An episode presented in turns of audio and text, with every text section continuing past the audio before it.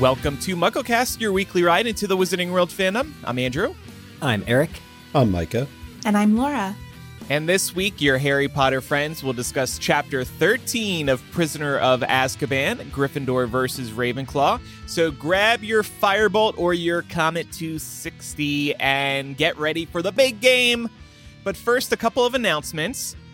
Visit our Patreon to hear us revisit the release of the Order of the Phoenix book 20 years ago. It was released this month. And stay tuned for another bonus MuggleCast later this week. Laura, can you tease that one for us? We're going to be recording it after today's ep. Yeah, we're going to be talking about the plethora of stories that are either heavily inspired by Harry Potter or may potentially be Harry Potter ripoffs that exist around the world. And we're going to be talking about where you draw that line. Uh, what's the line between inspiration and ripping the story off. Um, I was first inspired to look some of this up by an anime that my boyfriend and I have been watching um, called uh, Mashle Magic and Muscles, uh, which is based on the manga of the same name. And it is very clearly drawing inspiration from Harry Potter. And I thought we could spend some time looking at examples there. So that'll be what we do in uh, bonus MuggleCast this week. Sounds good. So yeah, we're doing two bonus MuggleCast installments every month now. So lots of bonus content available on our Patreon. And that's just the start of what you get on our Patreon. So check it all out at patreon.com slash MuggleCast. Seven day free trials are now available. So pledge today check it out. And if you're enjoying MuggleCast and think other muggles like you would too, tell a friend about the show.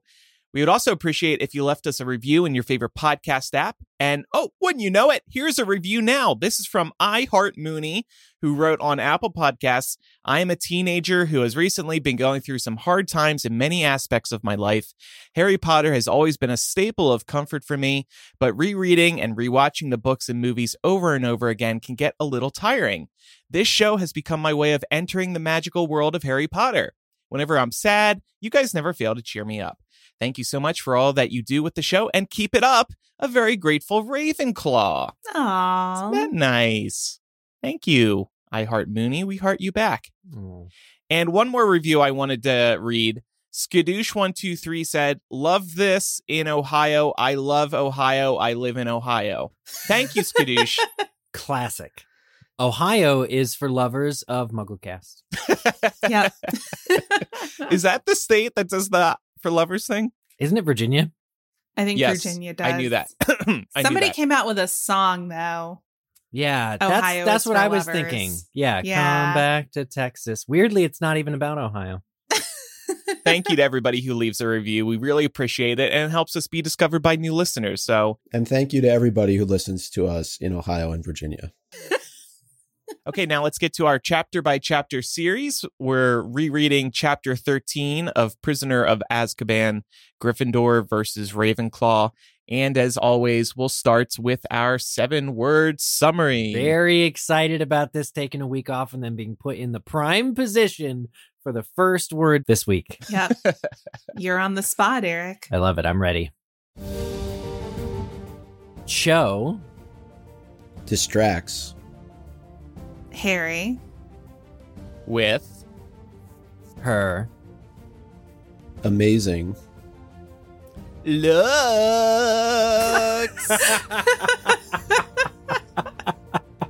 Smile.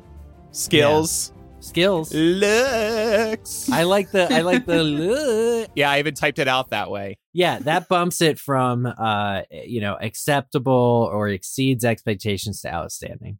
It's really good. And thanks again to people who are voting on our seven word summaries, how much you like them using the patrons Facebook group. Thank you. Thank you. Last week was pretty solid. I'm just going to say that. Yeah, it's getting good good votes.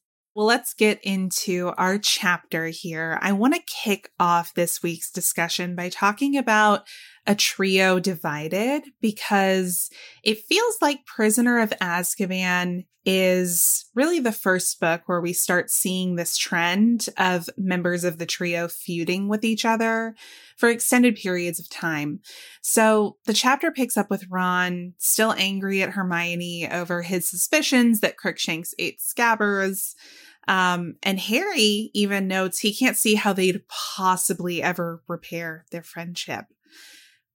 And on that note, I'll just add Ron's mourning of Scabbers does seem surprising, I think, to other characters, but I think also as readers, because he never had very much nice to say about Scabbers until Scabbers' life um, came under threat by Crookshanks.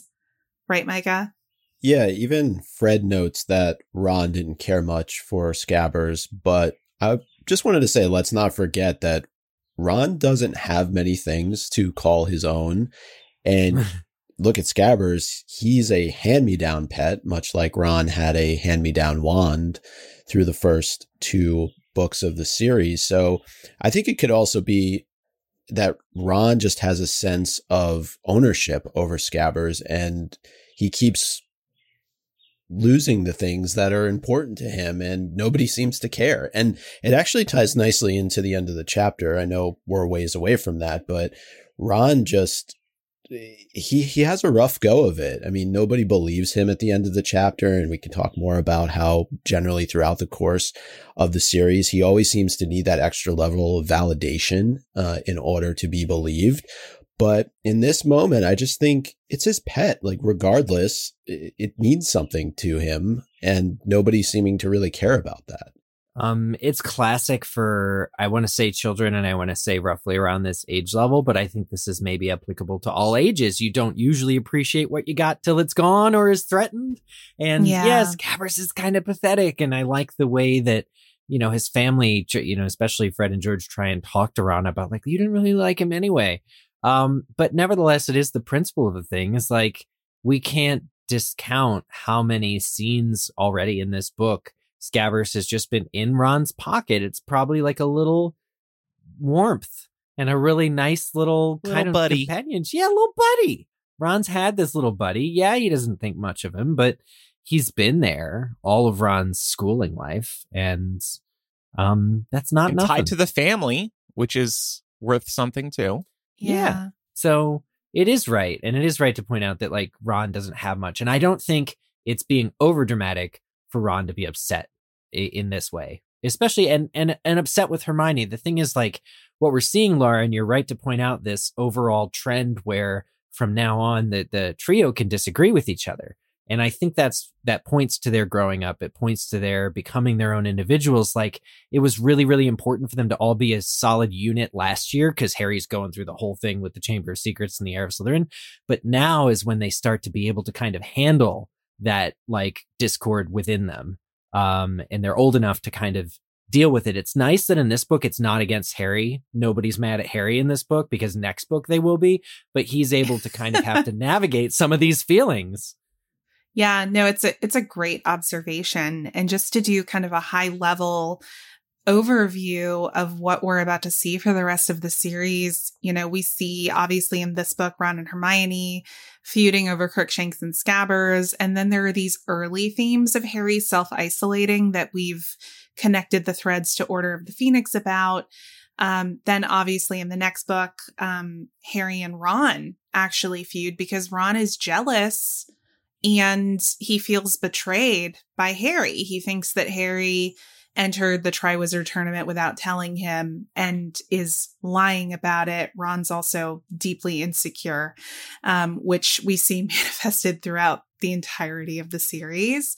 And then Ron and Hermione also have a feud in the next book over Ron's jealousy of Hermione having, you know, romantic uh a romantic relationship with Viktor Krum. And he also just feels, I think, probably uh again insecure and maybe a little shown up by the fact that it's his Quidditch hero of all things.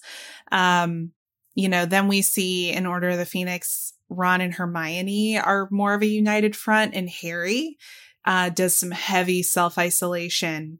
And he's pretty pissed at them for a good chunk of that book. In Half Blood Prince, Ron and Hermione are back at each other's throats. And this time it's very directly over their jealousy and their unspoken romantic tension. And then uh, in Deathly Hallows, we have, you know, Harry and Hermione is more of a united front and Ron as the outsider for a good chunk of the book. Again, going back to Ron's jealousy and his insecurity. So there are some pretty consistent themes going here throughout the books, and we really start to see them manifest here in Prisoner of Azkaban. But I wanted to ask us to put ourselves in our 13 year old selves' shoes. Okay. And take sides. Do you guys remember when we were this age and we had friends who were fighting? There was usually an element of the friend group picking sides over who they thought was right Definitely. in the fight. Mhm. Um, so whose side are we taking in this Ron and Hermione conflict? So I'm taking Ron because he is right. And I think Hermione might be struggling to deal with this because she knows that he is. And I, I just think that's a little hard for her to admit. I struggle to side with Ron. I think he lacks a, a serious degree of, of, of tact most of the time, and his approach is very emotion fueled and not necessarily the wisest at any time. But, but in this one instance, again, I, I find myself not siding with Hermione. And for me, it's more about we really don't see her make any effort to actually coach or train Crookshanks to stay away from Scabbers. Uh, to a certain extent, a cat is going to cat, but what is Hermione putting in place to really actually restrict? Because a cat is a cat, that's on the owner to then actually remove Crookshanks from the situation. And from later this chapter, when we see Crookshanks on the grounds of Hogwarts, it's pretty clear that Hermione just lets him go wherever he wants. And so, for that reason alone, I just don't think she ever took Ron's concerns seriously and not seriously enough to do anything about it. And so, when it appears that Scabbers has been eaten, then yeah, I have to side with Ron. Eric has a cat, and you can tell because he's speaking very passionately about this subject. Look, it's like cats, like, yeah, they're mischievous and they're gonna, like, we're like, we say to our cat all the time, Martha, she's like goes and knocks like earrings and necklaces off the side of the table. Like we see her do it. We see her sitting on the ground looking up at it like she's gonna do it. Then she jumps up and then we see her and we say, Hey, hey, she looks at us, she looks back at the thing, she goes anyway. Like we have it's our responsibility. to Get up and pull her away if we don't want her to. That's Hermione. Hermione's like, no, Crookshanks, like, oh, leave Scabbers whatever. She'll say it, but she's not putting any action in place to actually prevent what happens from happening. So unfortunately, look, Hermione's young too. She's the same age as Ron. Like we can't put her on some kind of pedestal here. But We're gonna But- see Martha slowly like come behind you, Eric, behind during kind of- this episode. yeah, yeah, yeah. I, I actually I closed the door for that reason because otherwise she's all over. But no, I mean, you know what I'm saying. Her, Hermione really just could have shown some effort as a as a cat owner. You really gotta sometimes save them from themselves. Do y'all think maybe, and then I want to hear what you have to say, Micah, but do y'all think that maybe Hermione's in a little over her head with Yes. Crookshanks because he's not just a house cat, he's part Kneazle, um, which is a different experience than what some of her peers are going to be having with their pet cats. And we don't, I don't think, know if Hermione's ever had a pet before. So I'm imagining if Crookshanks is her first true pet and it's not just a cat, it's a cat slash Kneazle, there may be an extent to which it's hard or damn near impossible for her to control it. Here's Yeah. yes. You see, that argument works kind of both ways, though. I think that in general, in answer to your question, is Hermione like over her head? Yes, because this whole year she's over her head with everything she's got going on. Mhm. But if Kneazle is a smarter cat, so you're like, oh, I put him in a room, but he figured out how to use the door on the on the room and get out, right? So you're like that. But on the other hand, if he's a smarter cat, her being able to just verbally tell him no should work more than it works on a regular cat, too. So like because sh- he because he's smarter, he can take direction better than a normal cat. So it's like it works both ways. Like Crookshanks is more aware than any other cat would be why Hermione is saying don't do this and he does it anyway. So like I don't know, I just see it working both ways. Yeah. It, it's interesting because, and I would love to hear other pet owners weigh in. I've always felt like the smarter a pet is, the harder it is to get them to cooperate because they have independent thought and they're like, I'm not doing that. but there's magical kennels there's magical like she could make right. she could make like like hermione could figure out the uh newt case expend extension storage charm and crookshanks could have his own play park like inside a a, a, a, a drawer in a dresser up oh, in the girls' that dormitory. Would be sweet. It would be awesome. But like that's the thing. Cats need exercise. They need, especially especially cats, but also certain dogs too that are high like functioning mentally. They need a puzzle. They need a plaything. They need mm-hmm. stimulation. And it looks like Hermione is also not providing Crookshanks any of that either. So Crookshanks is going to be up to more mischief because he's sitting around and not being challenged on a regular basis. Yeah. And I like your point about um Hermione being in over her head with her course load and then also adding a pet to her life, presumably for the first time. That's just another layer of how much she's taken on in her third year. I feel like Hermione would be much more attuned to what's going on with Sirius and maybe even figuring out that Crookshanks was involved in a lot of what was going on if she wasn't so much over her head. We know she's very good mm-hmm at figuring out what's going on. She does it in Chamber of Secrets. And I think just the coursework for her at this point is so overwhelming that you see the effects that the stress is having on her. And I think that also lends itself, as you guys were saying, to how she's behaving towards Ron. For me, I do side with Ron as well, just because Hermione is, if, if for nothing else, she's unapologetic. And that piece of it she doesn't even apologize for what Crookshanks most likely did in this situation. And that's surprising because Ron's a good friend. And mm-hmm. she's known Scabbers for at least two plus years at this point. So you'd think that she would be a little bit more empathetic to what's going on, but she's really standing her ground. Yeah, it the worst people are the ones who can't admit that they're wrong.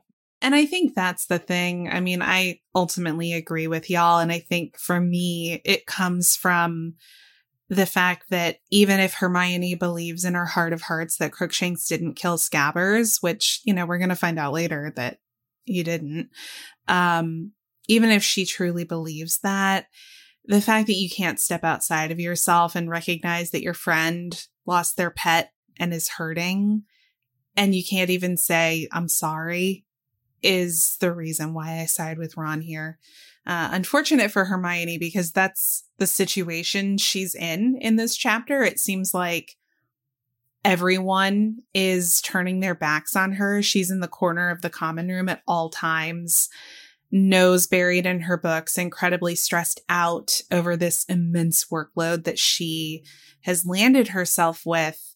And it's clear, I think, that she wants people to come engage with her because otherwise she wouldn't be there. I mean, she's literally there studying in the middle of a party, but she doesn't know how Buzzkill. to. I know. but she doesn't know how to, at the same time, she doesn't know how to deal with the situation that she's put herself in. Because yeah. when Harry tries to talk to her, she's like, Leave me alone, Harry. I have so much studying to do. Um, Which is true. But yeah, yeah, she feels like an outcast in this moment, I think. It's like, how do yeah. you work yourself back into a situation? We've all been there when we're feeling like, I don't know if I can squeeze into this party, this group of people, etc. You got to learn your limits as part of, you know, the whole growing process. And Hermione is, like you're saying, clearly in over her head. What I like about Micah, to your point, uh, Hermione's a great puzzle solver. She actually has already figured out about Lupin too, and that comes up mm-hmm. in this mm-hmm. chapter. She's like, "Isn't it obvious?" Um, but like, she is not in a place where she can divulge that because Harry and Ron aren't speaking to her. But she's also not making it any better. So she's now uh, touting that she has this answer to this mystery, but also isn't able to figure out what she wants to do with that info because she's so overworked. Yeah. yeah. Well, um, let's give Hermione a break here. Um, she's going through a lot. I wanted to bring up a point that Chloe actually surfaced last week and ask y'all based on this chapter.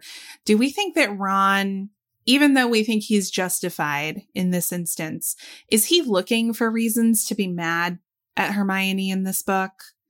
Just thinking about some of the earlier accusations about Crookshanks where nothing had actually happened yet um, thinking about the firebolt example where we established last week, the firebolt would have been confiscated no matter if Hermione said something or not, but she was kind of the convenient scapegoat because she did say something.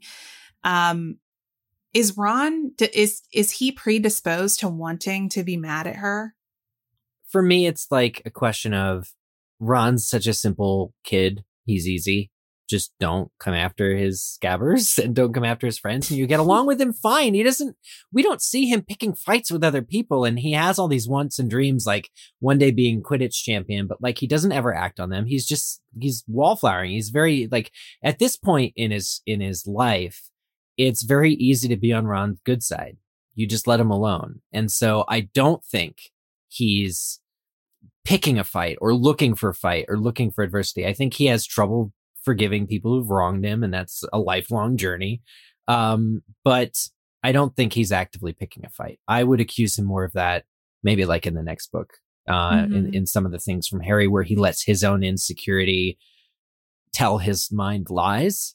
But in in this this book, very much this whole situation with him and Hermione was led by Hermione's cat and sort of her not again not taking that seriously. And so I, I don't think I would characterize it as him looking for a reason to be angry. I think too, it's just Ron. In, in the case of the firebolt, he's defending Harry, yeah, right, and he's looking at it from the perspective of his best friend just got this really awesome gift, and in comes the buzzkill to hand it off to Professor McGonagall, and so th- the other thing though that that I'm kind of curious about with Ron is he's a lot smarter than a, many people give him credit for. Yes. And he has already several times throughout the course of this book noted that it's impossible for Hermione to be doing everything that she's doing. And I don't know that he's figured it out, but maybe there's part of him that's frustrated by the fact that Hermione isn't being truthful with him mm-hmm. about what's happening. And so he's looking for moments to try and go after her a little bit. I, I don't know. Yeah. Like, yeah. I, I, I love that idea actually yeah. that he's like not even necessarily consciously but he knows something's up and she's not being truthful he's more inclined to be like offended or wounded by her just by like any small thing because he knows something is up that he can't quite have mm-hmm. yeah the time to grasp there's a simmering anger underneath or is yeah. it attraction it's both. it's a thin, a thin line. I think we're meant to assume, um, and I think that's more what Chloe's point was. He's so heavily scrutinizing Hermione and her time in this book. I think that's the first time we really see that in the series, where he's paying so much attention to her. And we see the contrast when Ron brings this up to Harry several times in the book. He's like, How does she have time for these classes? Like, this class was happening at the same time we were all in potions. So how could she be there? And you can tell Harry doesn't care. He's just like, yeah, whatever, Ron. Like, I don't know. I can't explain Hermione. She's weird. Um, but Ron keeps coming back to it. And it's an interesting point because we see, you know, that uh, attraction and that anger kind of manifest itself throughout the rest of the series with Ron and Hermione bickering. It seems like all the time on and off, but we know there's this undercurrent of them liking each other.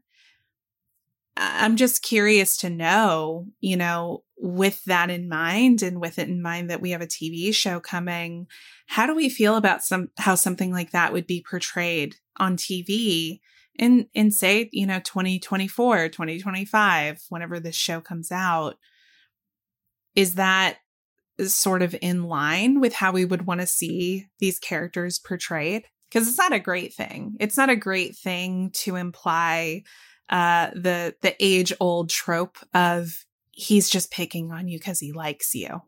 I Yeah. think There- every every person who was socialized as female grew up hearing that kind of crap and it's not good for your psyche so i'm just curious to know if there's an opportunity to change things up there with the TV show, I, I think there's subtle ways of doing it. I think we've seen that with Mhm. shows that we've grown up watching. We can always kind of tell who's going to get together based on how they interact with each other, even going back to when they're a little bit younger and then they slowly start to age into where it's appropriate for them to be a little bit more intimate. And I think that that's likely what they'll do with Ron and Hermione.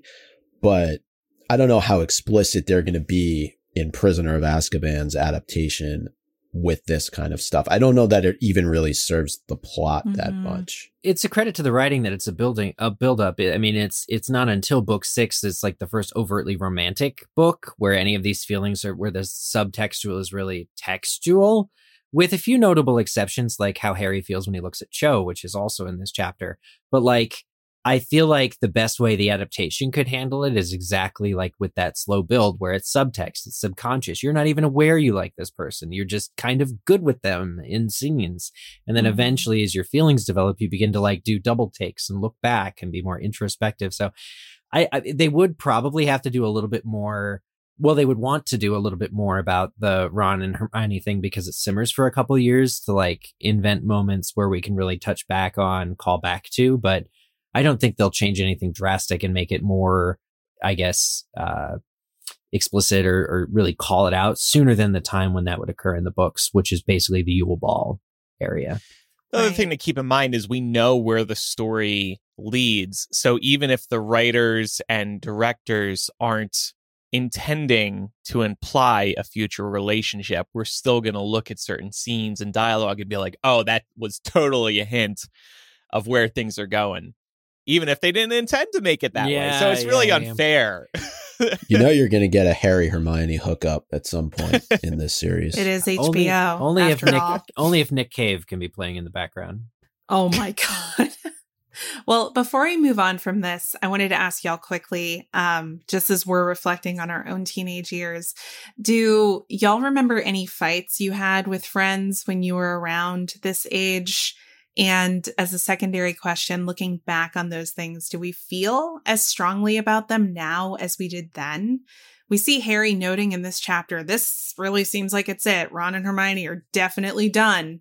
They're never going to be friends again. Did we ever have that sentiment as teenagers with any of our friends? it's just if I can just like really quickly, it's just so funny that that's Harry's perspective on things. Like they're never going to get back together. They're never going to be friends again. It's such a 13 year old. well, yeah, exactly. I mean, you think the world is over when when you're in a But- situation like this. Yes. I don't know. Like it's comical to like on one side you have Harry who's very concerned about whether or not Ron and Hermione are ever going to be friends again, but on the other side he's being chased down by a mass murderer and you know is having to deal with everything. Um, I don't know. It's like two completely opposite ends of the spectrum. Sometimes you need the uh, lower stakes You need the balance. yeah, to uh, to balance it all out. I don't remember a huge falling out about much, but um when we were kids and yet you get invited to like birthday parties and there's usually like a large group of other kids, I was always very mindful of getting that invite, I think. Um as a kid you want to like looking at it from an adult perspective now, we know like if I ever didn't get an invite, it probably wasn't personal. There's a very like easy math equation. Who are your child's closest friends that they just hang out with the most? They're going to get the invite. It has nothing to do with how much they like you. So like I feel like something that felt insanely personal as a kid just clearly wasn't really it was it was like like I should be upset that I'm not invited to something but like I also never really see this person. They're like a tertiary tier of like somebody I'm vaguely familiar with. They're an acquaintance. Like I don't know it's just like that different perspective um of like this isn't personal at all. And it just everything feels so personal because it's your world when you're that young. Yeah. And everything feels so much bigger when you're that young, right? Like, uh, and I think that's the point here. I definitely remember, I look back and I remember plenty of times where my friends and I got into fights when we were in our early teens. but I don't remember what we were fighting about. So it clearly wasn't that important, but our worlds were so much smaller at that point that it was everything at the time. I will say too, pet death is not something you get over. I still remember No. I, I had rabbits that were eaten by a neighboring dog, and I'll never forget that. Or, or really, like I- you know, it's still traumatizing the day of. I thought I couldn't live anymore because the, my pet rabbits had died. Like you know, and it's just the the pain fades or whatever. But you never really forget something like that. So at Yeah. least props to the author for coming up with something that actually is a little bit more lasting. Like if Pettigrew hadn't, I think the only reason Ron is ever able to mostly get over it is because of what Scabbers turns out to be. But otherwise, he would have a perfectly legitimate reason for being seriously distant towards Hermione the rest of the series. I think because she really is behaving carelessly right now as it relates to this. And and if Ron, if if Scabbers had been a beloved pet whose memory was not tarnished, um, he would still have cause to be upset with her years later, I think. I agree. All right, let's get into some Quidditch. This is the mantelpiece of this chapter, I think. So we have the Gryffindor versus Ravenclaw match, and it's Harry's first Quidditch game since his disastrous match against Hufflepuff, where he fainted due to Dementors swarming onto the field. And it's also his first match with the Firebolt after he gets it back from Professor McGonagall. Something I wanted to touch on here. We did establish last week that the lack of broom standardization at Hogwarts creates unfair playing conditions, but this chapter really drives that home. Um, starting with the fact that Cho Chang, despite being established as a good flyer, Harry notes it, she's a good flyer, has to resort to tailing Harry and cutting him off because she simply can't keep up on her Comet 260. Um, Wood even mentions this during practice. Uh, She'll never be able to keep up with you. She flies on a Comet 260. So it doesn't matter that she's good because she just is using less optimal equipment to play the game. So it's clearly common knowledge that the Firebolt gives Harry an edge over anyone flying anything less. Yeah. Yeah, and Lee Jordan is doing color commentary during this game, and he's basically, well, in McGonagall's mind, he's doing ads for the Firebolt. I actually thought it was great color commentary. It didn't feel like ads to me, and I think as a viewer, it's probably helpful to know about Yeah. The- well, as somebody who reads ads, hold on, y- you would be. Eh, Go ahead. I was trying to make a joke, but it didn't land. So it's okay. Um, um, yeah, I, I guess I see where you're going with that. But I, yeah, it's just like I thought it was insightful commentary. It didn't feel like advertising for the Firebolt to me. And I write ads and perform ads, so I would know, right, Micah? I, there correct, go. I Andrew. Indeed. I want to know more about the precision balance and the special twigs and the, you know, that's all very interesting stuff. The built-in auto brake. Well, and that's your job as a commentator. You're filling in the dead air with remarks on, you know, the skills of the players or their equipment. Absolutely. But yes, it does highlight just the the major advantage with the Firebolt. Totally. And this is something I think that they have to max in the upcoming TV show. Lee Jordan and McGonagall going back and forth with each other. It's it's great comedy. I agree.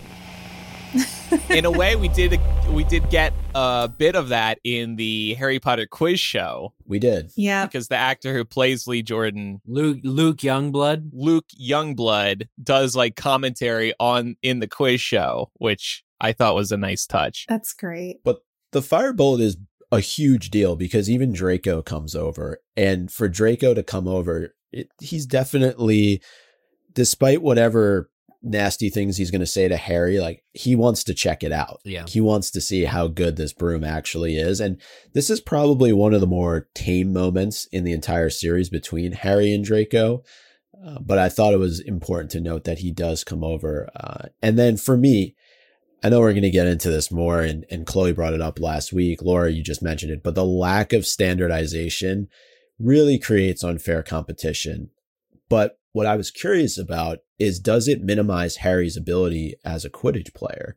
Because if you have all of these other players that are on brooms that are less than, and the Firebolt, is it really masking Harry's inefficiencies as a Quidditch player, or is it enhancing it? That's what I was thinking about as I was I was reading through here because he always has the best, the best broom on the field. Yeah. Well, that's not necessarily true. When last year all of the Slytherins get Nimbus 2001s, Harry has to step up his game on his Nimbus 2000 and still manage to get the snitch over Malfoy. And that's why I'm actually really impressed by what Cho does and is able to do on the field this time because, you know, I don't see it necessarily as underhanded or beneath her to be able to fly out in front and block Harry. I think that's the whole game. I think it's a tribute to her skill that she's even able to get in front of Harry because his broom is stated to be this insanely great,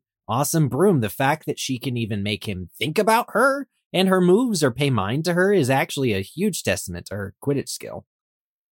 Yeah, well, and it, I think it's a testament to something else that we get a little like a little blink and you'll miss it moment here before they even take off.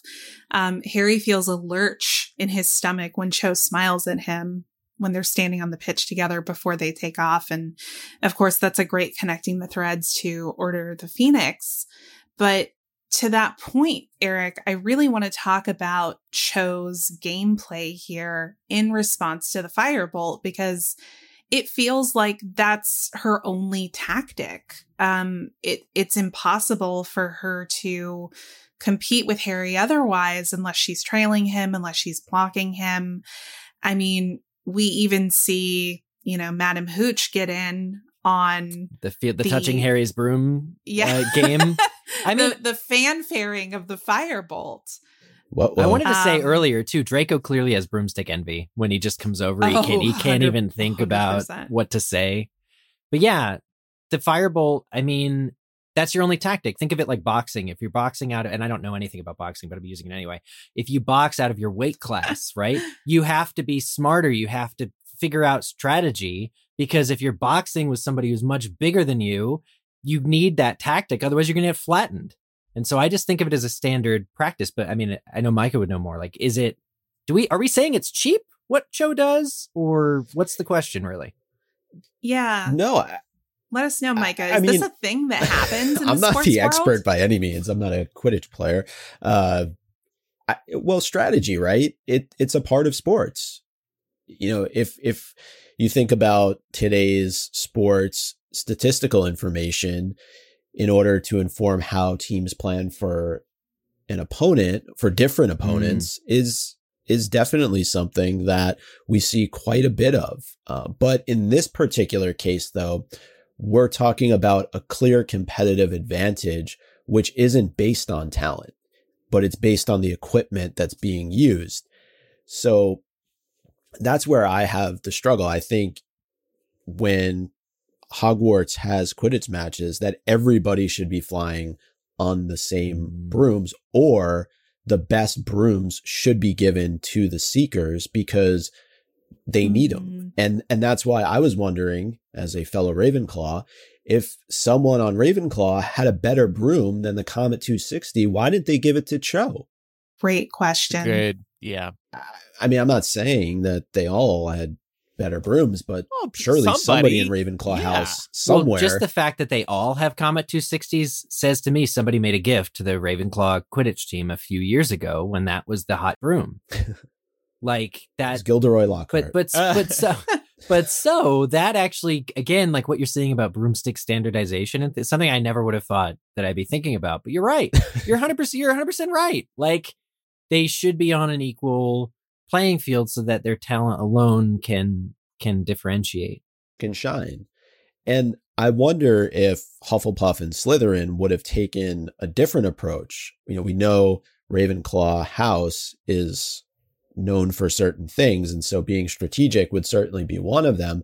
And I like what you were saying, or what you had in the document, Andrew, about how, you know, with Cho ajo- adopting this like strategy of following Harry everywhere sh- where he goes, like, should there be some sort of penalty that is given for doing something like that because yeah it's strategy but it's also kind of cheating yeah. in Yeah. a way. Well, I would Right. like Yeah, to see I- how it's cheating. I well, I feel like there should be some sort of rule kind of equivalent to offsides in real sports where I'm not sure you should be allowed to trail somebody who has spotted the snitch before you. It seems a little unfair. You're just copying where they're going whether or not they actually genuinely see it. I don't know. Something's never sat totally right with me about that. It's- you just feel like yeah, uh, it seems like they're a copycat. because it's not just, hey, Andrew found the snitch, so I'm going to go in that same direction that he's going. It's literally following him for the entirety of the match. Yeah, yeah. There's a difference. You're not seeking the golden snitch. You're seeking Harry, who's seeking the golden. Okay, there is a snitch. point. There is a point in this chapter. To be fair to to your guys' like whole argument here, there is a point in this chapter where Harry notices that Cho has stopped looking for it on her own, and her strategy is to follow him. But Right. because she switches to that strategy, tells me that she was initially looking. As long as she's not spending the whole Yeah, like, so it means that you know she uses both tactics. I'm sure Harry himself. yeah. And I'm used- speaking generally here mm. too, not just about this particular yeah. match, because during the final pursuit of the snitch, okay, but like there should be an offsides type of rule if they follow for longer than X number of seconds prior to the fight. I don't know how it would work. I just want to see less copycatting. Yeah, like maybe make the seekers go to both ends of the field, opposite ends of the field, every five minutes. You know, or something like, okay, nobody's got this snitch. Yeah, like tag home base sort of. Type yeah, like a tag. Yeah, yeah, something like that, maybe. But in fairness to Cho, she's being put in this situation because Yeah. her broom is not as good. Like sh- this is the strategy that she and Ravenclaw have to adopt because there's no way for them to keep up with Harry. Yeah. I, I was thinking almost maybe this is a way that that Quidditch could include some kind of standardization to level the playing field if both seekers are on equivalent or roughly equivalent brooms, then maybe there should be an offsides rule to doing something like this. But if there's such a vast difference in the quality of broom, then maybe it's not fair to include an offsides rule because Cho has no way to compete otherwise. Well, and they've solved this at the international level because of the Quidditch World Cup, everyone's on a firebolt, right? Mhm. So you don't get the Nimbus versus the Comet versus the Clean Sweep versus the Firebolt. It doesn't exist. Everyone's on the same broom, which is probably subsidized and heavily. Like everybody needs, they need to do that with Quidditch at Hogwarts, basically. look at us making Quidditch better. Yeah. Otherwise, it's it's all about class again. It comes down to. I mean, I'm trying to think of an equivalent sport where the richest kids have the most competitive advantage. Unless we're talking about like what nutrients they eat for breakfast and you know higher quality meals than that, I don't think there's a similar comparison where like with brooms, yours can be twice as fast as the other guys, like naturally, and it has nothing to do with your athletic prowess at all. It's your broom. It's literally your vehicle of conveyance. Yeah, and I mean to the point about how superior the firebolt is, this entire match only lasts for two and a half pages, which is probably one of the shorter Quidditch matches we've seen. Yeah. And much of that two and a half pages is dedicated to Lee Jordan's commentary, where he's exclusively talking about the firebolt and Harry's observations about the firebolt superiority. So you don't actually get a lot of Quidditch exposition in this match at all.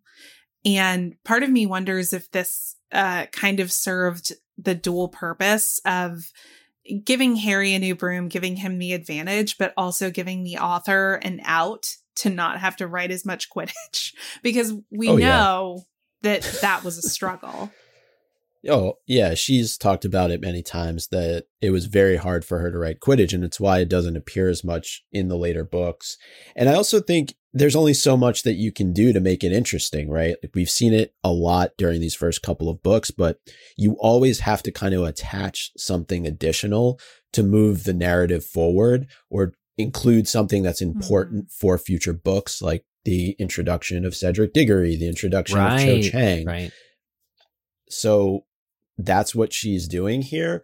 But I, I would imagine it gets kind of boring uh, to have to try and write Quidditch Yeah. and make it compelling book for, after for book. seven books. Yeah. yeah Well, like multiple times. the idea, yeah, the idea that one team can catch the snitch, but the other team still wins is like a really interesting thing. And you had that game where that happened. Then you had the game where it rained. And then you had the game, you know, it's all very distinctive to your point. It's like, okay. Well, before Harry claims victory for Gryffindor, because of course he does, he has a firebolt, um, he secures another important victory, which is casting his first fully formed Patronus in response to what he thinks are Dementors on the Quidditch pitch. Great job, Harry. Except those weren't real Dementors. I love that in it. But I love Yeah. this. Yeah. And and so I was wondering, did Harry's excitement of finding the snitch allow Harry to conjure the Patronus? Because I was wondering to me, that this too. doesn't seem like, like a really powerful memory. We know from his lessons with Lupin that it needs to be enough. And and this was, from what we understand, like an actual Patronus that was cast. And so I'm wondering that, or was it because he really just didn't even think at all? He was in the moment, he was reacting, and his attention was more so focused on finding the snitch and not the Dementors. And it's like, okay, I got to get rid of these Dementors because I'm super laser focused on the snitch. It's a good point. It almost um, makes me think that his muscle memory kicked in in response to all of his lessons with Lupin. As soon as he saw something that even vaguely looked like a Dementor, he did it without thinking. I think too, it's it's only it would be slightly different if they were real Dementors after casting Expecto Patronum, like while his uh, stag is galloping down. Um, the book says uh, he didn't pause to watch his mind still miraculously clear. He looked ahead. That bit about his mind being clear wouldn't have occurred if the Dementors were actually there. Um, so I think it would retroactively affect his ability to conjure the Patronus. Like, yeah, he's he's focused on Quidditch. It's totally right. He sees this snitch he's going for. He's like, not now, and casts the spell. But but if the Dementors were really there, there would have been some kind of emotional component or like in advance their their essence that would have maybe made him stumble a little bit more. Since it's just humans, since it's just Malfoy and Flint and Crabbe and Goyle, that component of like hearing his parents doesn't factor in at all. yeah, I agree with that. So he's struggling less than he normally would. I know between that and the firebolt, Harry just really has a leg up during this match. Mhm. Um, but we ultimately learn that it's it's Malfoy and his lackeys. It's Malfoy, Crabbe, and Goyle and Marcus Flint, donned in long black robes and standing on each other's shoulders to try and sabotage Harry. Kind of funny. Uh, when Harry casts his Patronus, it stuns them. They're all knocked down and then they're tangled up in their robes.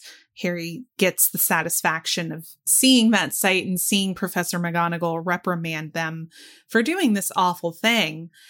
But I wanted to ask is 50 points from Slytherin enough of a consequence for doing this? Because Harry could have fainted and fallen off his broom again and Hell no. potentially hurt himself or die. well, they do all get detention. Right. But we don't know what I it trust is. Did we- McGonagall. did we I actually I trust McGonagall to make it bad, but no, 50 isn't. Yeah, 50 isn't enough. no. It's in my mind, it should be fifty each, not fifty total. And I would have suspended Draco and Flint from playing in their next Quidditch match. I think Yes. I that was would going have to been suggest nice. this too. Yeah. And detention served guard duty with real Dementors to give them a sense for who they were trying to impersonate. They could have potentially impacted the outcome of the game, which impacts their standing in Quidditch this year. So I think, I mean, I would maybe consider banning them for the rest of the season. That's think it was that unsportsmanlike conduct. Can't you get banned for that? Like that's literally if it were other Slytherins. Yeah, you can get suspended. Yeah. Yeah, if they just if they just made other Slytherins do it, okay, you're cheering for your team, whatever. But since it's the players that are coming and doing this, that actually is like an extra layer of like cheating for me. Mm-hmm. I think. Well, Well, it's, it's it's- Malfoy and Yeah, and it's funny because in Order of the Phoenix, Harry, Fred, and George all get suspended from playing by Umbridge because they nearly get into a fist fight with Malfoy over him saying really uncharitable things about Mrs. Weasley. Um, So it's it's just an interesting connecting the threads moment there where Malfoy and his goons actually do something unprovoked to cheat and to sabotage Harry and they don't get suspended. But then in a couple of books, Harry and team have a very natural, visceral reaction to something nasty that was said, and they get suspended for that. It's just a showing of how it's not ever going to be even or fair. I think. Yep. There are two systems of justice at Hogwarts, clearly. well, and if Harry hadn't done so well against them, and like, I think part of their punishment, McGonagall's probably like, part of their punishment was getting attacked by a Patronus. Like, what a cool Mhm. thing that that Harry did. If Harry had suffered more, or if it had been more taxing on him, if he had fallen off his broom, then this the consequences would have been more severe. I wish we would have seen what happened when Dumbledore showed up, though, because we're told that he's like walking in that direction, but we don't actually get the payoff. Mm. Yeah, he he would probably have. laughed. He would have said something cutting. He did a little chuckle. Those silly boys. I've said before he likes he likes the chaos. He So likes the drama. Yeah, he, he Yeah. probably enjoys enjoyed that. He's like Marie Kondo. He loves mess. But it's got to be a proud papa moment for Lupin. Yeah. Well, and imagine Lupin saw Harry's Patronus and saw what it was. Harry doesn't know at this point, not consciously, but that must have been quite the moment for Lupin to see Harry's Patronus appearing as a stag. Speaking of the Marauders, I want to chat a little bit about their place in this chapter because they definitely have one. Um, we know before we get into the events of the later on in the evening, Gryffindor Tower is a party. It is a whole party. They are shutting the common room down. It gets to the Boom, point where boom, Professor boom, McGonagall boom, has to come at like 1 can hear the a.m. in her in her Can you dressing dance gown. like a hippogriff? Na na na na na na na na. Yeah. I know it's one of those common room parties on TikTok. Um, that's Oh, how yeah. you can imagine it. Um, but Professor McGonagall finally comes and shuts the whole thing down. They all go to bed. And this is where I want to draw um, some attention to the Marauders because this is a- another chapter where all four of the Marauders play some kind of role. Um, there's Peter for being allegedly murdered again. There's Lupin, present at Quidditch, Sirius, who breaks into Gryffindor Tower, and James. And I think we see James represented in the dream Harry has, where his dream is represented as Harry was walking through a forest, following something silvery white. He could only catch glimpses of it between the leaves.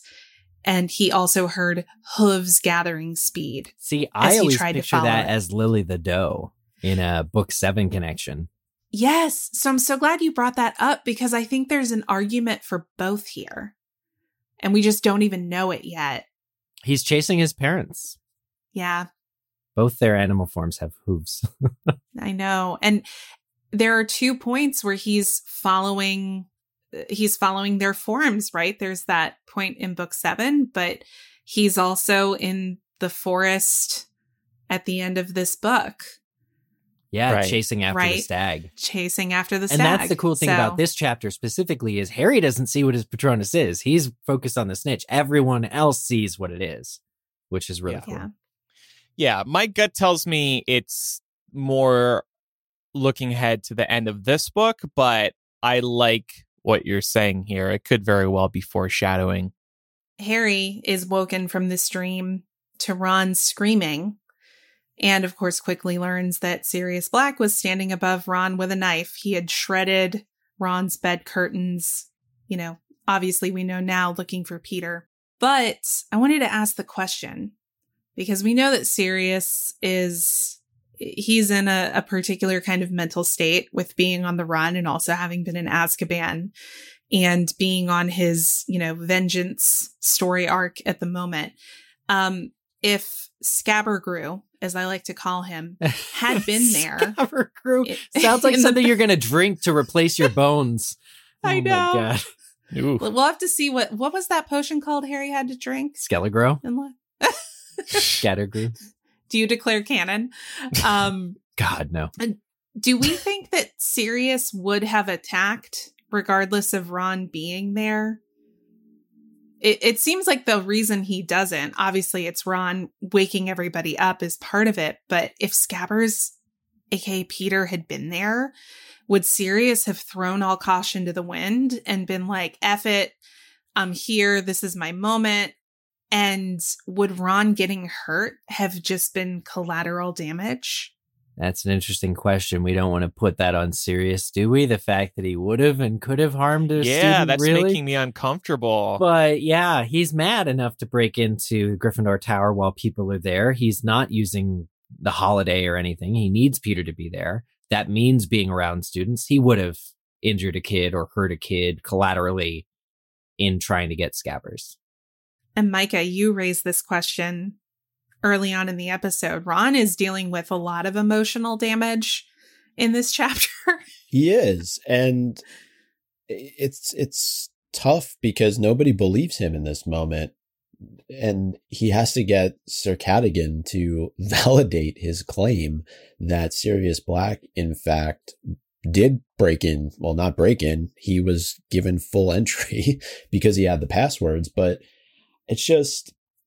Eh, I, I don't know if it speaks to a larger theme of Ron not being fully trusted when he presents information. He always needs like a second layer of validation from somebody in order to be believed. And in this case, it's a freaking portrait. And they, and I guess where I have the, the issue is why would you believe Sir Cadogan over Ron? Yeah. Right? I guess because he was in the portrait. He's no reason to lie. Yeah. Yeah. It's not. but he's not even a real human being. Yeah. Like you're taking the word of Sir Cadogan, not over Ron, but to validate Ron. I get that. I think it's because of the portrait's function as a purpose. Like they, they, there, there may be certain rules, or like they just don't have the level of human motives that humans have, like to lie. And so, asking a portrait's like just checking security footage. Basically, is like getting getting the answer back. Um, a little bit more characteristically than you'd normally expect, but Yeah. And if people at But- Hogwarts listen to this show, they would know that Ron is a very observant, smart character, so they should believe him. Right. And the thing is, nobody believes Ron in this book. It and he's Thank right. you. I mean, he's right about Crookshanks being after scabbers, and nobody validates this concern. Um, and then he's right about Sirius Black standing over him with a knife, and it requires getting, you know, basically secondary confirmation from the from Sir Cadogan, who is nuts. I mean, it's Yeah. established. Everybody understands this and And- agrees on this. I would add to that too, Laura, that he's right about Hermione Yep. and the fact that she's clearly up to something because she doesn't have the time to be able to do all the things she's doing. He doesn't know 100%, but he's onto it. he's a smart character. Speaking of Sir Cadogan, right? If Harry is that important, why are you protecting him with a portrait, right? Like, if we know Sirius was in Gryffindor, we know Sirius is after Harry. Shouldn't there be an extra layer of protection outside of Gryffindor Tower? You would think. Starting to sound like a security nightmare. Security nightmare. Here's the thing slashing the portrait didn't actually get Sirius through into the portrait hole last time, right? So he's come prepared with this list of passwords. Thanks, Neville. Um, but that's because he learned from his last mistake that he does need to actually get the portrait's consent. So it is a stopgap. It is an effective measure to just have the portrait there because it stopped him last time. But I think they should have put an additional sentry or something out there for sure. Yeah. Well, and here's my question. Did Cadogan are we I feel we like haven't we've said two decided. We go back and forth. I say Cadogan, whatever. Yeah. Well, did Cadogan just let Sirius run down the list of passwords, trying each one until he got it right? Like, how are there not security measures against something like this? Right. I don't get it. Like, I think about my iPhone or anything else. Mm. Too many password attempts. Well, your common room is no, locked. I, I've always Reach out to your head of house to reset. Right, right, right. I love that. or like or like with the phone it self implodes now if you inc- if you incorrectly type in the passcode like 10 times i shouldn't use the word implode right now but Uh, oh, right. Too soon. I or saying so was too soon. I always pictured this way differently than you guys. I picture it as a very pleasant conversation between Sirius Black and Sir Cadogan of like, not only do I have the password, but actually I have a few. And then Cadogan is dumb enough to see it as like extra authentic, like that he has the multiple passwords. Like, not only am I authorized to come in here, but let me tell you how authorized I am. I'm going to give you the next three passwords too, right? Right, right. Okay, great. I'm awesome. I'm in. Like, I don't think of it as being the let me try this. No, okay, how about this? And he's like, he's like, oh, you did do your research, you know, something like that. But I actually just thought of something else. The fact that Sirius was a Gryffindor and knows Gryffindor Tower more than anyone else in the school that's a non-Gryffindor mm-hmm. means there should be dozens more security agents here because because that's who he's after is Harry presumably he's after a Gryffindor and he was a Gryffindor you got to know he knows every end table he knows every surface he could walk it in the dark the way that we are all familiar with our homes and could do the same like that actually raises additional reasons why the Gryffindor common room should be much more secure in fact why not move the Gryffindor common room this year to like the third floor corridor which they're not using or somewhere else that Sirius Black would not have this innate knowledge of having attended the school. I also just have a problem with Cadogan letting, Uh, let's say he doesn't even know who Sirius is, letting a 30 year old man who's clearly not a Hogwarts professor into the common room. Yeah. Again, like that should In be dirty rags, no less. right. Well, that's that is the funny thing is that there's no discernment of like if you have the password you're allowed in. But does Cadogan not realize what happened to his predecessor here? Like literally she encountered this guy. Like that should be number one is did nobody clearly nobody thought to tell the portrait if you see this person, don't let them in. Like whether they have the password or not, just don't let this person is Right. attacked your predecessor. Show him a picture of what Sirius looks like.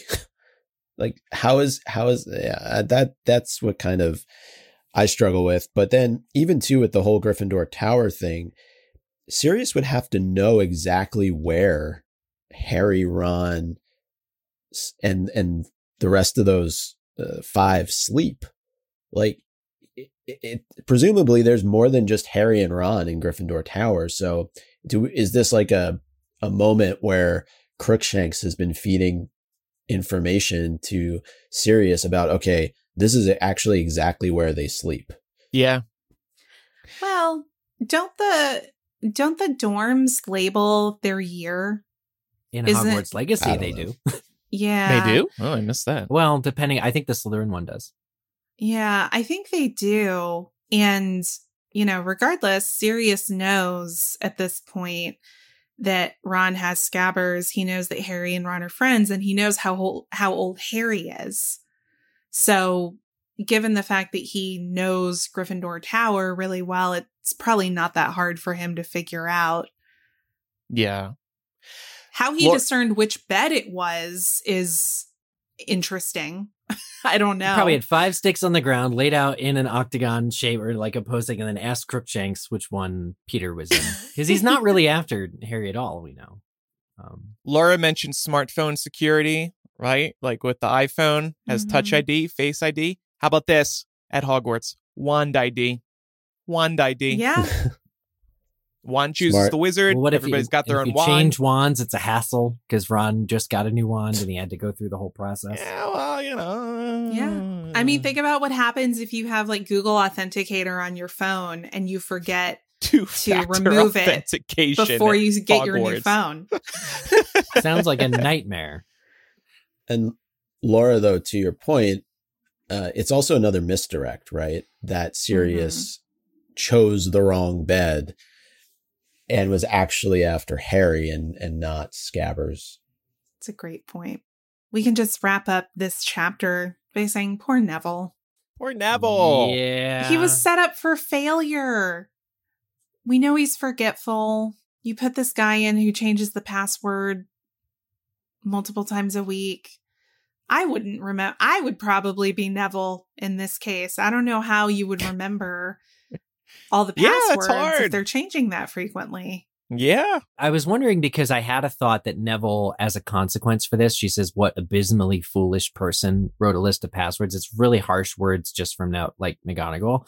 But I was thinking that maybe because he gets detention from this, whether he ev- eventually had to serve detention with the Slytherins because their crimes are not the same, right? The ones who went on the field. Yeah. Um, but I don't think I found proof of that. But looking ahead, uh, he's banned from Hogsmeade, all future Hogsmeade visits, and he uh, is unable to have the password. He always needs a buddy. Moving forward, these uh, punishments are far greater than what the what Draco and Flint and Crabbe and Goyle got this this same chapter. So I understand it's not quite the same as interfering with a sports game, but it's a little unbalanced from McGonagall here. Yeah. I mean, her thinking, I suppose, is that Neville put Harry and his fellow, you know, students at serious risk. serious risk. Um, But I see what you did there. Yeah, but eh, you know, even though it was unintentional, I think the results had Sirius actually been a mass murderer would have been more disastrous potentially for more students. So I think that's where McGonagall is coming from. But it does suck because it basically isolates Neville from his peers and it could have resulted in some bullying amongst his peers. I don't think that happens. I think everyone kind of cuts him some slack, really. But it Yeah. does, Yeah. it does suck. Hermione should have gotten detention after the fact because we know it's Crookshanks that ultimately stole the passwords and took them to Sirius, and she's responsible for the actions of her cat. Yeah, she So, is. but I, the other thing that came to mind is how close is McGonagall's chambers to the Gryffindor common room? I was thinking about this both when she comes to stop the party, and then she shows up pretty quickly after the Sirius Black attack. They And must share a know from wall. Hog- like I don't know. Yeah, like I'm thinking Hogwarts Legacy, we do get to see the chambers of all of the professors, and they're all in kind of different places. So I'm wondering, you know, it does is she like right around the corner? Like, Yeah, I agree. Got to be close. I would Probably. think. That would make sense. I think for each head of house to be close Yeah. by. I think that makes sense. And that I think it's um reminiscent of probably how a lot of boarding schools are situated. Um, especially when they have these like house situations or even just, you know, different dormitories, especially when the kids are underage. I imagine there's some kind of like I think the old old school terminology was having a dorm mother. Um, but something along those lines, it would make sense for that person to be close. There just needs to be like a pull string, right? Because none of these ki- none of these kids need know how to send a Patronus or something to warn them, or maybe even use like an like a what's the word um the loud charm to get your voice loud. Like there's no way to really call your head of house without there being like a button or a pull string. Like time to get off the bus. Like come come find us. Yeah, in Downton Abbey they have kind of a pull string system. You Rings put, a bell? pull the rope, and it rings the bell. There you go. Yeah, one of Downstairs. those. Yeah. And Maggie Smith is also in Downton Abbey. So connecting the threads. McGonagall would hate that though, like that the students could like force a bell to ring in her own quarters, her own private quarters. Well, why don't they they have? Yeah, if they don't have a dorm mother or something, or if the prefects aren't, you know, It yeah, should be the opposite. Oh. Opposite in her sleeping quarters, she has a rope to pull that rings a bell in the Gryffindor common room. to shut up. Yeah, yeah. Everybody, shut up. amazing. well, she gives Percy uh, some hell in this chapter too. Yeah. And he gets super defensive about it, of course. It's in character. He's such a twat in this chapter, though. We can talk about that. But anyway, let's move on to some odds and ends here. Um, wanted to do another quick connecting the threads moment. Um, when Harry goes to Quidditch practice earlier on in the chapter and he lets Ron borrow the firebolt to test it out, um, Ron specifically asks to shoot a few hoops on the firebolt. And in Order of the Phoenix, he actually becomes the keeper Right. for Gryffindor. So this is another one of those Nice blink catch. and you'll miss it moments. Um, and then I just wanted to ask, uh, you know, we know Percy and Penelope have a bet. Penelope's a Ravenclaw, uh, about whether Gryffindor or Ravenclaw will win the match. And, um, the prize is 10 galleons. Is Percy really going to make Penelope pay this up? I feel like eh, you're possessed to, to her credit. It's not her fault. She was possessed, but your possessed sister did petrify her last year. So I don't know that I would be rocking the boat. My man, like, what are you doing? My man. Furthermore, he doesn't have 10 galleons. Right. Yeah. You know, Is that he why he did this? he would make her what to get money, but then you're extorting Yeah. your girlfriend. Like this is the last person you should be see like it's bad. It's really bad. Yeah. And it's just another reference to the Weasley family finances being mentioned in passing. Like Percy's making bets that he can't even pay off. But that's why he's definitely going to collect because he needs the money. Yeah. He could use it. Like what was he going to do? Cuz uh, he he would have apologized and expected Penelope to forgive him and she probably would have if it were the other foot if Ravenclaw had won. Yeah, but he's such an ass to her earlier on in the chapter when she comes over to look at the Firebolt. He's like, no sabotage. you know, it's like- just like that. Yeah, I know. It's like, why are you dating her if you think she would do that? Why is she dating him? Yeah. it's his his ministry persona is definitely starting to shine through early on. Yeah. Yep. It's a nice glimpse. And then uh, one other odd and end. I think we may have mentioned this earlier, but Crookshanks begins to tail Harry and Ron. We see him show up when they're walking back from um, Quidditch practice, and uh, Ron picks up a stone to try and throw at Crookshanks, but uh, Crookshanks gets away just in the nick of time. And I was wondering as I was reading that part, Crookshanks is kind of in the bushes and in, in like amongst the branches. And I was wondering, are they walking past the Whomping Willow and not even recognizing it in this moment? And Crookshanks has just kind of positioned himself on the little knot that doesn't allow the tree to attack them. Um, I don't know if it explicitly calls that out, but It doesn't call out the Whomping Willow, but I was wondering the same thing. Was was Crookshanks visiting Sirius in the Shrieking Shack?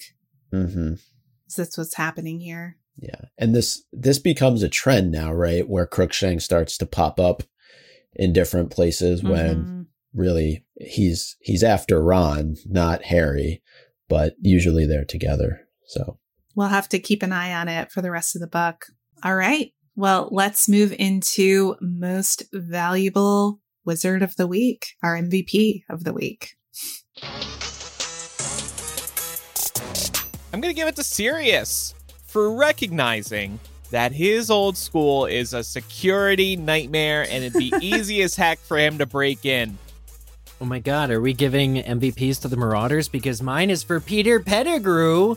He Oh. successfully fakes his own death a second time. This took planning and strategy. It really actually did. Everybody buys that Scabbers is dead. So good for Peter.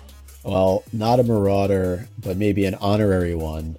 Uh, Madam Hooch for taking a well-deserved power nap.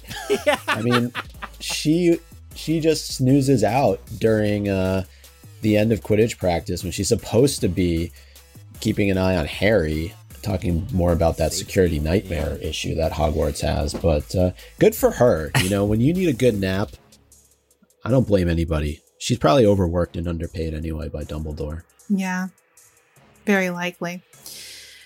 And uh, sticking to the Quidditch theme here, I'm going to give mine to the Firebolt uh, for making Quidditch matches shorter. Because as much as we know that um, the authors struggled to write these scenes, they can sometimes be a struggle to turn into uh, a fun discussion for the show. So thanks, Firebolt. Good observation. If you have any feedback about today's episode or the chapters ahead, you can send an owl to mugglecast at gmail.com or you can use the contact form on mugglecast.com. You can also send a voice message Just record it using the voice memo app on your phone and then email us that file. Or we got a phone number, which is 19203 Muggle. That's 1-920-368-4453. We say it both ways because we want to show off we have a number with muggle in the number and then who likes to type in a word on their phone so then we give the actual number. Can you even Got to do, do, it both now? ways. Yeah, I'm trying to think on the. Yeah, you could still do that. Oh yeah, I think okay. it's silly. Yeah, it says. I was thinking about that earlier this week. I was like, why do I oh, Chase is like call 1-800-321 Chase. I'm like, I have to look at the letters and then I realized we do that too, so we have no room to talk. Anyway, next week we'll discuss chapter 14 of Prisoner of Azkaban, Snape's Grudge. Yeah. That's a nice connecting the threads there, right? To Order of the Phoenix. Isn't there a chapter, Snape's Worst Memory? Mhm. Yeah. All right. It's time for some quizzage. Thanks to Micah for taking over last week for me. Uh, the question was No problem. What does Percy win from his girlfriend Penelope when Gryffindor beats Ravenclaw? The correct answer was, of course, 10 galleons. I think Penelope would probably pay up. Percy sucks.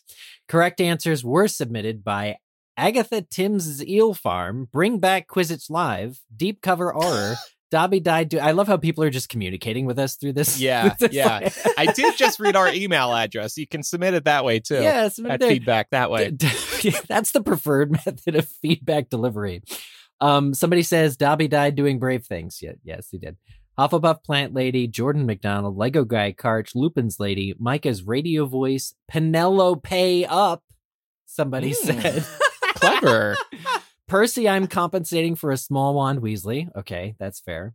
Ooh. Uh, Pig the Owl, Ravenclaw from Waxaw, and Weatherby Forecast. So, congratulations to everyone who submitted the correct answer being 10 galleons. Somebody did say 10 galleons for the hubby. Okay, all right. Um, next week's question What does Flitwick do to the front doors of Hogwarts? Course, find the answer to that question in the next chapter we'll be discussing. And submit your answers to us via the Quizzitch entry form found on the website, mugglecast.com slash Quizzitch, or go to mugglecast.com and click on Quizzitch from the top of the main nav. And don't forget that Eric, Chloe, and I will be at LeakyCon 2023 in Chicago this summer from August 4th through the 6th. Uh, listeners who are interested in registering for the convention can visit leakycon.com and enter code MUGGLE during checkout for a 10% discount. More information to follow on our panels, but we will be doing a MuggleCast meetup in the Chicago area that weekend. So whether or not you're in town for the convention, it doesn't matter. You can still come by and say hello, and uh, we'll probably be finalizing those details soon, right, Eric? We'll have more info on that probably sooner than we will have panel info. We mentioned Patreon earlier, but if you're an Apple Podcast user, for just $2.99 a month, you can receive ad free and early access to MuggleCast right within the Apple Podcasts app. Patreon does offer more benefits, but if you'd prefer to support us right within Apple Podcasts, the offer is there. Just tap into the show and you'll see the subscribe button. Plus, a free trial is available, just like we have for Patreon. And don't forget to follow us on social media. We're MuggleCast on Instagram, Facebook, Twitter, and TikTok. And make sure you're following the show for free in your favorite podcast app so you never miss an episode. We release episodes every Tuesday. And please leave us a five star review if they allow you to and you're enjoying the show. Thank you very much, everybody. And that concludes this week's episode of MuggleCast. Thanks, everybody, for listening. I'm Andrew. I'm Eric. I'm Micah. And I'm Laura. We'll see everybody next time. Bye. Bye, y'all. Bye. Bye.